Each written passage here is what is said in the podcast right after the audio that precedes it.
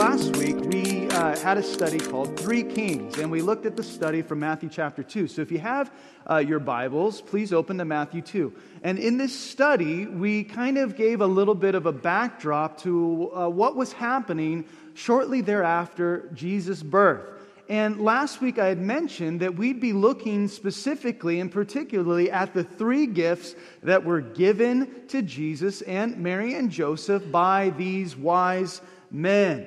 Last week we began our series of Christmas studies that will run up until this Saturday, Christmas Eve. And today we're going to continue our study through Matthew chapter two as we take a little closer look at the three gifts that the three kings, or wise men, or magi, presented to Jesus. In Matthew chapter two, verse eleven, it says, "And when they had come," this is the wise men, "when they had come into the house, they saw the young child with Mary his mother, and fell down and worshipped him.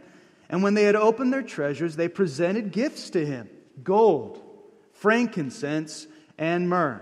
And I bet you could guess what point number one this morning is as we're looking at the three gifts. It is, yes, gold. Fit for a king. And each of the three points that we're going to be looking at that are so nicely laid out by God's Word with three particular gifts will have two subpoints, a practical and a symbolical. But let's look at the first thing today. Symbolically, this gift of gold uh, that was given to Jesus, it was a sign of admiration or respect. When one would would appear before royalty to present a gift, you know, uh, I w- I think we'd all agree that, you know, if someone came with like a treasure trove of gold and said, "We'd like to present this to you," that we would be very and utterly grateful, right? We would be very thankful for something like that. When you would travel to foreign countries, you would present yourself to whoever the ruler was, and you would present a gift. It was customary. It was a sign of honor. Remember, the wise men came to Jerusalem and met with Herod the Great in order to determine, to determine where this king of the Jews was to be born. And then Herod checked with the religious leaders. Remember this? We called it check the data. He checked with the religious leaders and they came across that significant verse. Remember, Micah chapter five, verse two, that Jesus was to be born in the city of Bethlehem, the town of Bethlehem. Now, for them to present such a gift to Jesus, it would seem a little, I might even say, awkward. You might think, well, why? Well, considering the circumstances surrounding the birth of the King of Kings and the Lord of Lords there, where there was no room in the inn, where they ended up in a stable, and then even now, wherever they were living, to be presented with such a royal gift, when you considered where he was born, the environment at his birth, and even where he was living. But look again at verse eleven. Now, I have to tell you, as you go through Christmas stories, it's hard not to say, I have heard this a million times, and I'll be honest with you. And last week we talked about how, you know, how many different ways can you look at the birth of Jesus? Well, I feel like the Lord has given me personally just a really cool insight to things that I felt like I learned from this, and hopefully maybe it will be the same for you. These men that we know from last week's study, they follow the leading of God until the end. And on that same note, and I don't want to digress or go off on a tangent, every time you read the Bible, the Lord can speak to you in a new way about the same passage. It can be something that you're familiar with, and I think a lot of times we rob ourselves of the blessings of God's Spirit working through His Word because we put up a front automatically, I know this story, I know everything about it, I know what this passage says, and we dismiss it. But when you come to the Word of God and you open it and you say, Lord, what do you want to speak to me about today? Then you make yourself available for the omnipotent God, the creator of the universe, to speak to you in a way that He has not spoken to you before. And maybe even reminding you of things that you had forgotten. It says here in verse eleven that when they found Jesus, that they fell down and worshipped Him.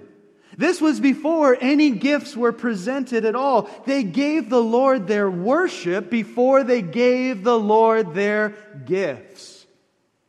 I think that this is especially important for us today, with all the things vying for our affection and our attention.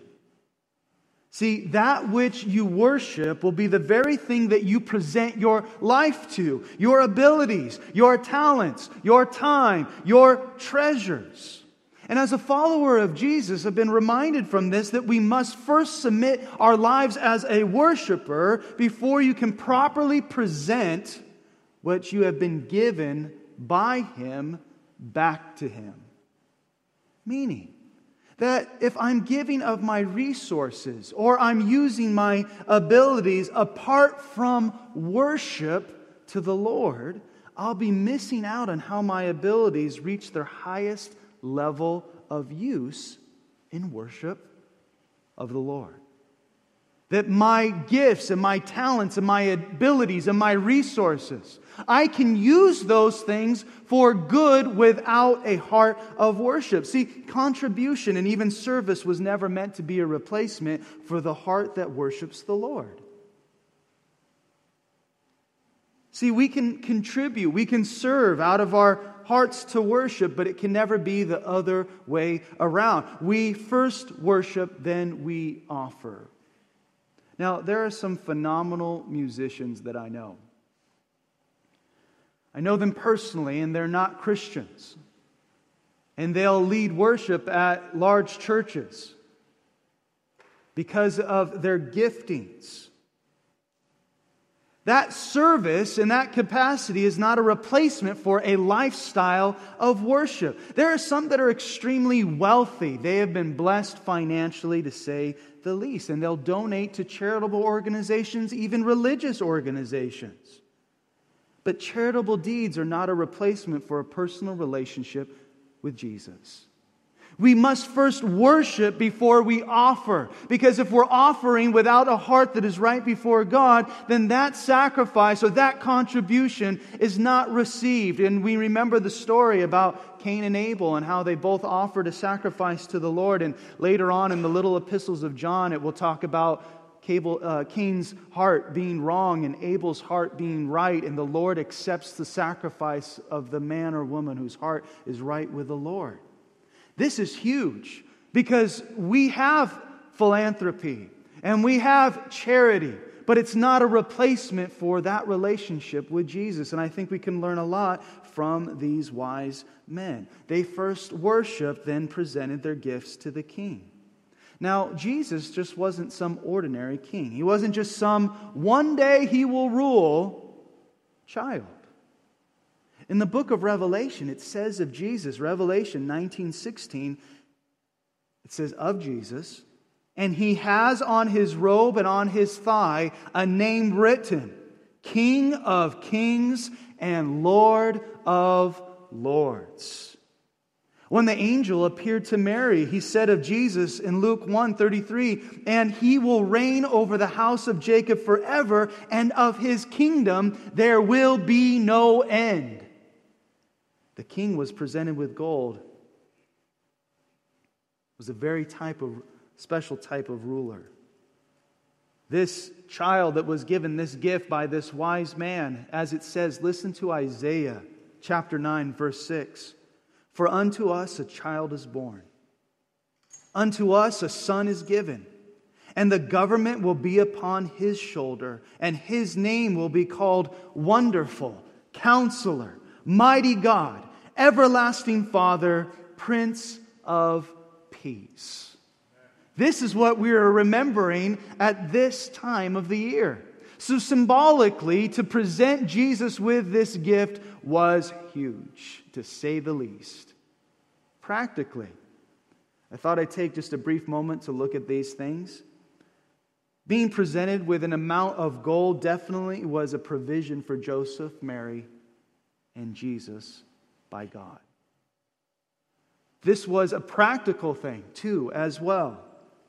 Uh, I believe personally, and obviously there's nothing in the scriptures that would say specifically this very thing, but later on, in the same chapter, Matthew chapter two, Herod would send his soldiers to kill all children that were male, boys, two years and un- under, in order to squash out this other king of the Jews.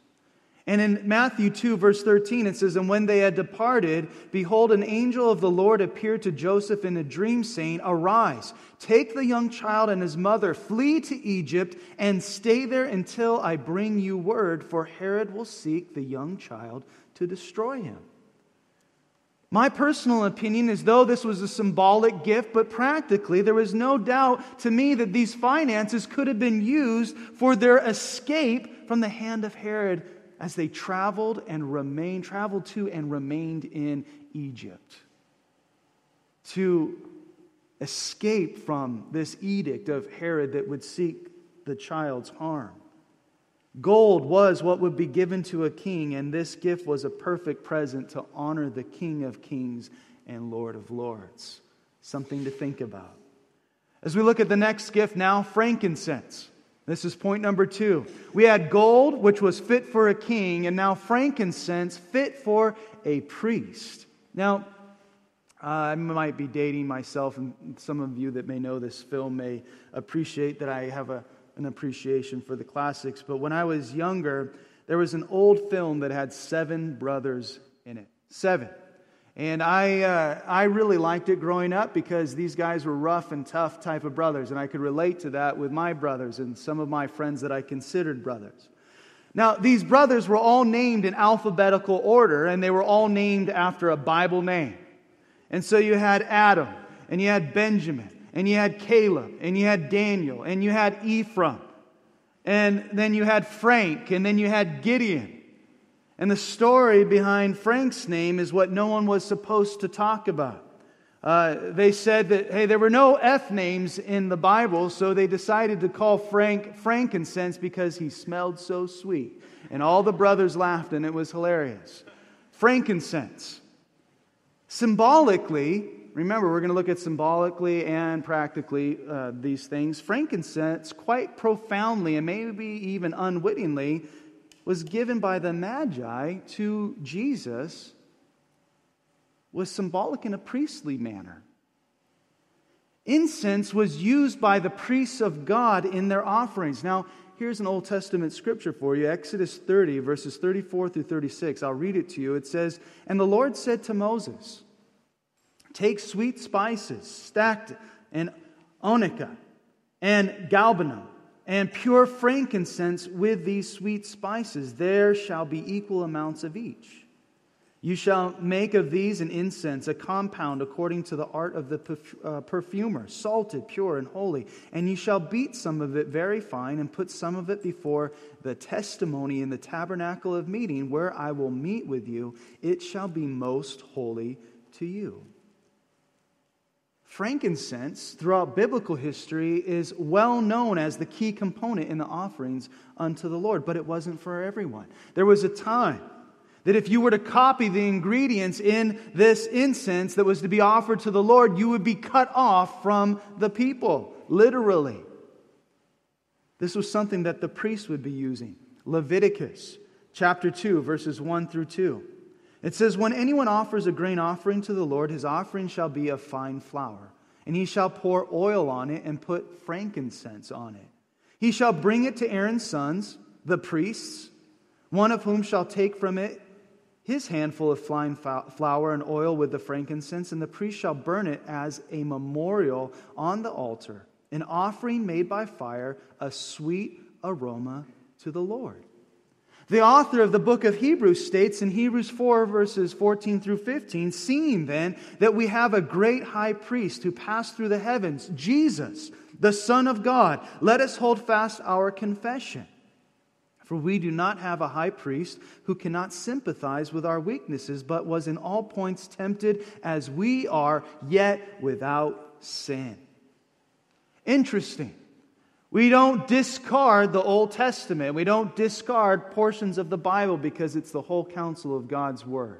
And what we're looking at here today is mind-blowing when you think about the symbolic significance of what was just given to the child, Jesus. Our high priest, as the Bible calls Jesus, understands what we're going through, what you're going through, what you're dealing with. He sympathizes with us in our weaknesses because he was tested in all the same things, yet was without sin. Uh, for me, I, I felt a way to, to kind of connect the, the, the thought that was being said here was like for those of you that like playing video games and you're considered a gamer, and that might mean you're sixteen, it might mean you're forty-three, I don't know. Uh, I think my generation is the first generation to have adults that are serious gamers and uh, where you go to competitions and tournaments and whatever it might be. Uh, this is the first generation of adults that have tried to say that playing video games is cool. And uh, we, we're a part of that. But the way that I was thinking was that it was as if somebody beat the level and they were telling you now how to do it. For those of you that are athletes and, you know, you have the guy that shoots ninety percent from the foul line or has a batting average of four oh five and he's telling you how to shoot the ball or swing the bat. This is a very, very, very small description of what it means to have a high priest like Jesus who intercedes on your behalf and understands what you're going through, what you're struggling with, and is able to give you what you need to overcome it. This is our high priest. And so here's the child Jesus who was under two. Many say he was about one or so. But the point being is that presenting this child with a priestly gift is amazing. Because he is our high priest. He's the one that lives to make intercession for us, as it says in Hebrews seven, verses twenty-four and twenty-five. But Jesus, because he continues forever, has an unchangeable priesthood. Therefore, he is also able to save to the uttermost those who come to God through him, since he always lives to make intercession for them. Save to the uttermost. I forget who Pastor Chuck was quoting. I think it was Corrie ten Boom, but my pastor who's gone home to be with the Lord said that, I think it was Corrie ten Boom, but don't quote me on this, but they said, he's able to save to the guttermost. The lowest possible level, the Lord is able to lift you out, to save you, to set you free, to forgive you of your sins. Maybe today, it's a struggle for you to even be in church. Maybe you're stressed. Maybe you're worried. Maybe you're bogged down. Maybe you have some big moves on the horizon. Maybe you've been dealing with problem after problem this past week and you kind of came in here stumbling over and barely made it to your chair. And you're sitting here going, Lord, I need a special touch from you today. The Lord understands you. He knows what's going on in your life. He knows the things maybe that you and your wife just talk about behind closed doors that your kids don't know about and family don't know about. He knows about those things. He knows the things that you're struggling with personally. Maybe it's sin and you've been falling into sin and you're, you're feeling terrible about this and you're like, Lord, I need your help. He understands that because he was tested in the same areas yet without sin. He is our high priest, the one that ministers to us. See, the high priest was to minister to God's people. He was to minister to the people. He was to minister to the Lord. This is something that we have in Jesus. This is the child that the wise men are worshiping, presenting the King of Kings and the Lord of Lords with the gifts that are befitting a king. Gold, presenting the high priest who lives to make intercession for us with the incense known as frankincense. Jesus is our high priest. He intercedes for us continually. Intercedes on our behalf. When we sin and Satan comes into that courtroom, if you will, and presents his case against us to the, to the Father. Look what Herod did. He has sinned. Jesus is our advocate. Jesus tells his Father, Herod is mine. I've already paid the price for that sin. That's the same for you. He lives to intercede on your behalf. Practically now, for frankincense, Frankincense is an essential oil. Now, I have some friends that are really into essential oils, and uh, my family's even used them in our own home from time to time. But I found this very interesting. I came across this article from the Bible Archaeology Society, and uh, it was a very interesting article, and it particularly hit home because in their in their article, in, in their in their blog, they they mentioned uh, Cardiff University in Wales, and you know that's Ruth's hometown. And so I thought, oh, how interesting that I would be studying and reading and looking at these things. And this is what they said uh, from their article, just a little excerpt, and I quote, "Still others have suggested that the gifts of the Magi were a bit more practical, even medicinal in nature. Researchers at Cardiff University have demonstrated that frankincense has an active ingredient that can help relieve arthritis by inhibiting the inflammation that breaks down cartilage tissue and causes arthritis pain." End of quote. Now, am I saying that's the reason that they presented this gift of frankincense to Jesus because maybe someone in his family might struggle with arthritis? Uh, no, I, I don't know. Uh, I, I do find it interesting, though, that frankincense has been traditionally used in, in North Africa, in the Arabian Peninsula, where the trees that produce this aromatic resin grow. Uh, but very interesting. I don't know the practical uses. Uh, some of you may know more than most uh, of these type of things, but uh, I thought that that was an interesting article on that. Point number three, let's look at myrrh. So, gold, fit for a king, frankincense, fit for a priest. Now listen to this. Myrrh, fit for the deceased. Now, this particular gift, I think, is indeed the most odd of the three gifts. The Egyptians used myrrh for embalming in their mummification process. Uh, Apart from apart from, from that, myrrh was always associated with death and burial. Now, you can imagine the look on Mary's face and Joseph's face when the third gift that was presented to them was myrrh. Now, I don't know if you've ever been to a party or had a party where someone gives a gift that you have no idea why they would give that gift. Uh, it just doesn't seem appropriate for the context of your party, and it, it's so far out there that you're kind of like, what? And I don't understand. Like, why? Um, this is, in my estimation, one of those things. Unless you understood the symbolism. So why bring a young child myrrh if it were not to symbolize something, really? This could be a prefiguring of Jesus' death on the cross and the burial. We know Jesus is the King of Kings and Lord of Lords. It's substantiated from cover to cover in the Bible. The same for the high priest. These are our priests, and frankincense fits that well.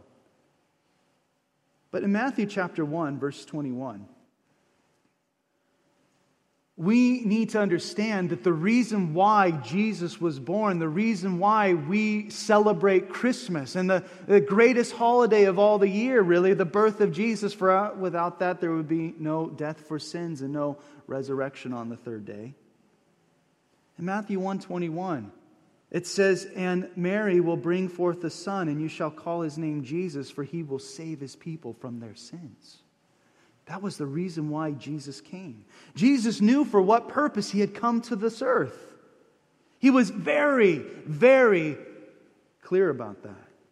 It was his purpose to die on the cross for the sins of the world. Listen to what was said in John twelve, verse twenty-seven. Jesus said, "My soul is troubled, and what shall I say? Father, save me from this hour?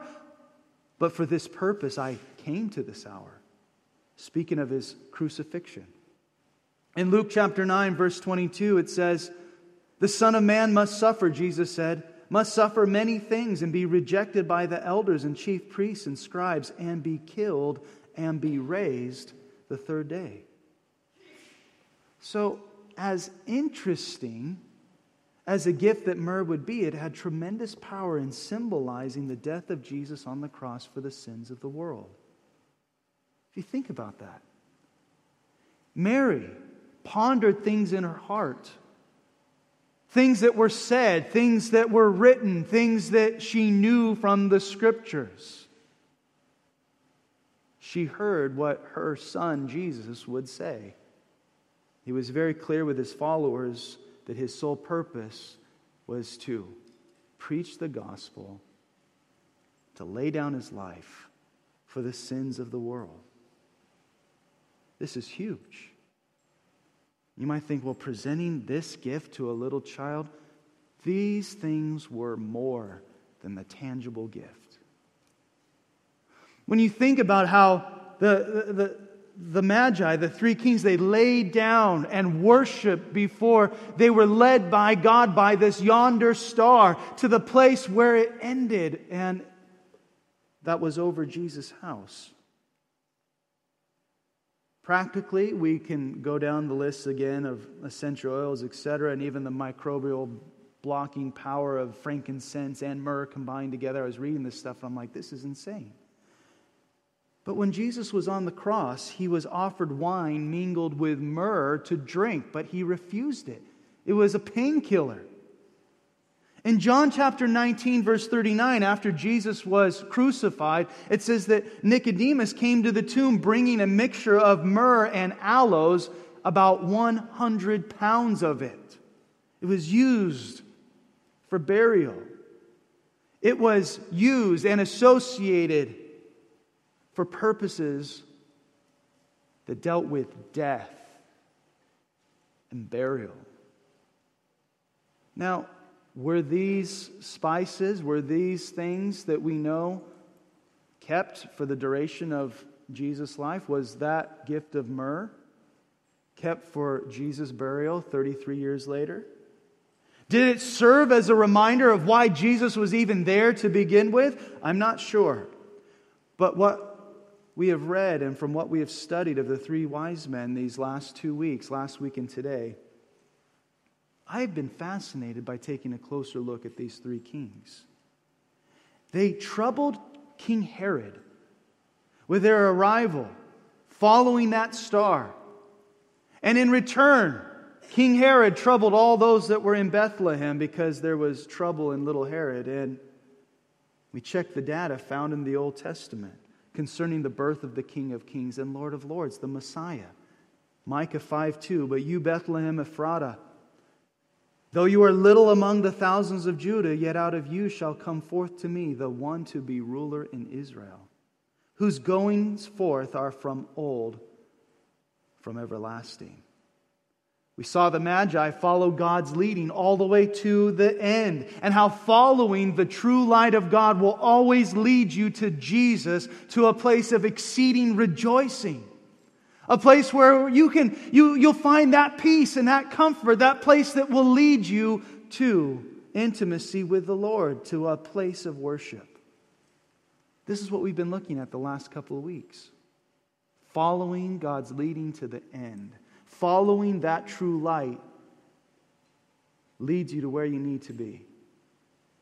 And that even these other lights, and was mentioned, you remember in Shakespearean days, as I mentioned, they heated up lime to incandescence so that it would give light to whoever was performing.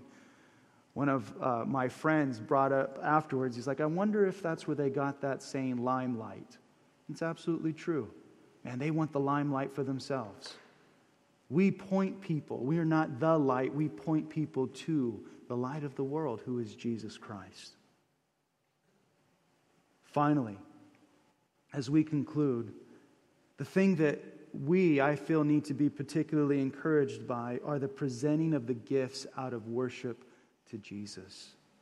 Everything that we have is a gift, and we must realize that. Everything we have.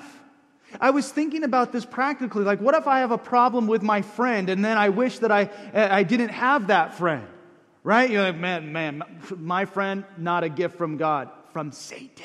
Or whatever it might be. No. You know how blessed you are to even have a friend to have an argument with? There are people that are alone and by themselves and have nobody. And you actually have somebody that you can talk to, and you actually disagree on something, and then hopefully you can be friends and work that out. But your friends, man, present it to the Lord. Your abilities, present it to the Lord. Your marriage, present it to the Lord. Your home, present it to the Lord. Your life, present it to the Lord out of an act of worship to Him. We must first worship before we present. Because I can do the presenting with a heart that's wrong with God, a heart that is removed from God, and it is not the way it's supposed to be. I can give money, I can give my time, I can give of my abilities. The Lord is interested in a heart that worships, and everything we give or do or invest in must come from there. I don't think it's accidental that they said they fell down and worshiped Him first and then presented their gifts. We get the cart ahead of the horse sometimes when we think that we can replace that personal time and that worship to the Lord with practical things, with tangible things. The Lord says in His Word that those who worship must worship in spirit and in truth. The spirit isn't tangible. I can't hold it. The spirit that's inside of me is something that's connected to the Heavenly Father, the Holy Spirit that, that is inside of us. This must be first, and then whatever comes is secondary. This is our last Sunday morning for Bible studies, our last Sunday morning service for two thousand sixteen. You don't have to wait until January first to start doing the right thing. Some people will say, well, you know what? Hey, January, we all know about New Year's resolutions, and and and, and they're they're quite entertaining sometimes too, the things that we, we say we're going to do or whatever, or how long it lasts, two hours or whatever it might be. And then then we try to, okay, I'll, I'll start. No, you don't have to wait until next Sunday and then wait till the next Sunday and then the next Sunday. No, you can start now. How about building up some steam going into the new year? How about do the things that you know you need to do right now and not put it off like procrastinators do? Procrastinators of the world, unite! Tomorrow! Or whatever it might be. You know, and like we need to do the things we need to do now. Now. How about getting that steam going? How about starting to live your life in worship and using the things that God has given to you for His glory? God's given you things. He's presented you with so many abilities and talents and resources and time and life. May our church, myself included, I want it to be for me and for my house, my family, that we worship the Lord, that we acknowledge who He is in our life, the King of Kings and the Lord of Lords, the high priest that lives to make intercession for me. The one that laid down His life for the sins of the world, was crucified, was buried in that tomb, and rose again on the third day, thus bringing me hope of eternal life forever. The, for the same, the same power that raised Jesus from the dead is the same power that raises us. And we have that hope. That's what we're celebrating at Christmas.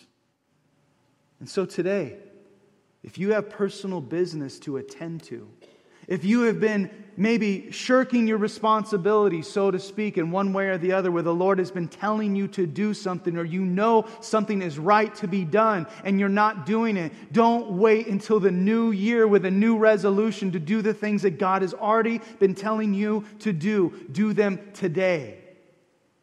Do them today. And when January first hits, you're already in the running. You're already going. You're already flying. You're already ready. So, I'm hoping that today the Lord has spoken to you in at least a very small way. I'm hoping that there's something that you've been able from these last two weeks in particular to take with you, to own for yourself, to think about, to pray about, and to apply to your life. I hope that the Lord encourages you, that He blesses you, and He strengthens you this week. I hope that He gives you a wonderful Christmas, and that whatever you're going through, that you would be able to say, you know what, the Lord gives, the Lord takes away. Blessed be the name of the Lord. That's hard. It's hard to do those things. Nobody said that following Jesus was easy. Nobody said that if you followed Jesus, your life would be easy. It was actually quite the opposite. He said, in this world you will have tribulation, but then He said, do not be discouraged. Be of good cheer. I have overcome the world. And so, on behalf of my family, Ruth and Hudson and Harry, who's not born yet, We like to wish you a Merry Christmas. And on behalf of Vision City Church, we like to wish you a Merry, Merry Christmas. And we hope that you can join us again on Christmas Eve as we celebrate for the last time in two thousand sixteen, together as a church family, the birth of our Lord and Savior, Jesus Christ. Let's pray. Father, we thank you so much for this morning. We thank you, Lord, for your faithfulness to us, your forgiveness of our sin. Lord, we thank you for sending your Son to be born, that he might live, to share with this world the great love of the Father, that he might lay his life down for the sins of the world and be raised again on the third day. Lord, I thank you for the example of these three wise men that we see, Lord, in this passage of Scripture. I pray, Father, that everything that we do as your followers, Lord, would be out of a heart of worship. Not begrudgingly, but, Lord, out of worship to you. That we would never be, oh, I have to, but oh, I get to. Thank you, Lord, for the great privilege of knowing you. Thank you, Lord, for the great privilege of being called your son or your daughter. And Lord, I want to thank you for your faithfulness to us as a church, Lord, these almost three years. I want to thank you, Lord, for the Sunday morning services that you have blessed us with here at this school. We thank you, Lord, for the Tustin Unified School District. We thank you, Lord, for the Orchard Hills staff, Lord, principals, teachers, custodians. We thank you, Father, that you have blessed us, Lord, with them, and we pray that you would bless them this Christmas season. Lord, we ask that you would help us, Father, to be led by you. Lord, we want to be a church that's led by your Holy Spirit, that is guided by your word, and we pray that we would continue to be that as we finish up this year and go into two thousand seventeen. And so, Lord, bless your families that are here today, Lord. They're your families, they're your children, your sons, your daughters. Lord, I pray for those that are in need, Lord, that we'd be able to help in supplying those needs. And Lord, I pray, God, for your blessings now. Fill us with your joy. In Jesus' name, amen. Let's all stand.